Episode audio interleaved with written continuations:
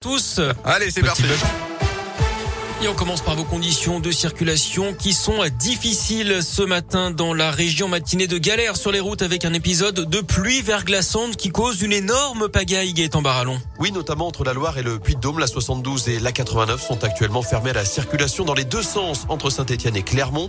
Fermeture désormais dès Saint-Just à Rambert avant même le péage de Vauchette sur la 72 et jusqu'au péage des Martres d'Artière à l'entrée de Clermont. On a aussi relevé de nombreux accrochages ou sorties de route ce matin, pour l'instant sans gravité, que ce soit sur la RN 88 entre la Loire et la Haute-Loire, même chose sur la Rocade Ouest autour de Saint-Etienne.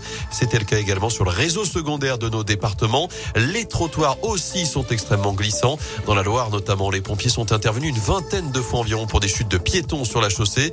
C'est compliqué également dans les transports en commun, notamment autour de Saint-Etienne. Plusieurs bus de la Stas sont supprimés ou retardés. Dans le Puy-de-Dôme, les pompiers sont intervenus une trentaine de fois ce matin.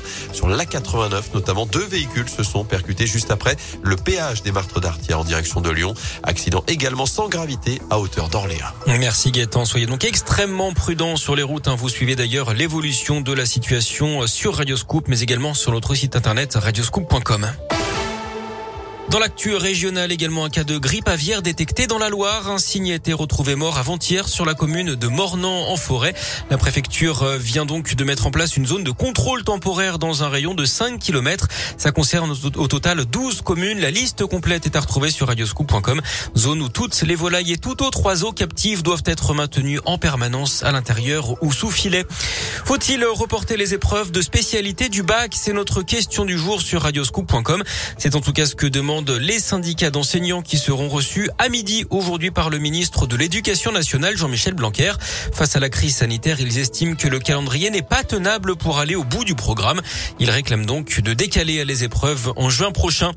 L'économie française va mieux. La croissance a grimpé de 7% l'an dernier. Rebond spectaculaire qui efface la crise économique liée au Covid.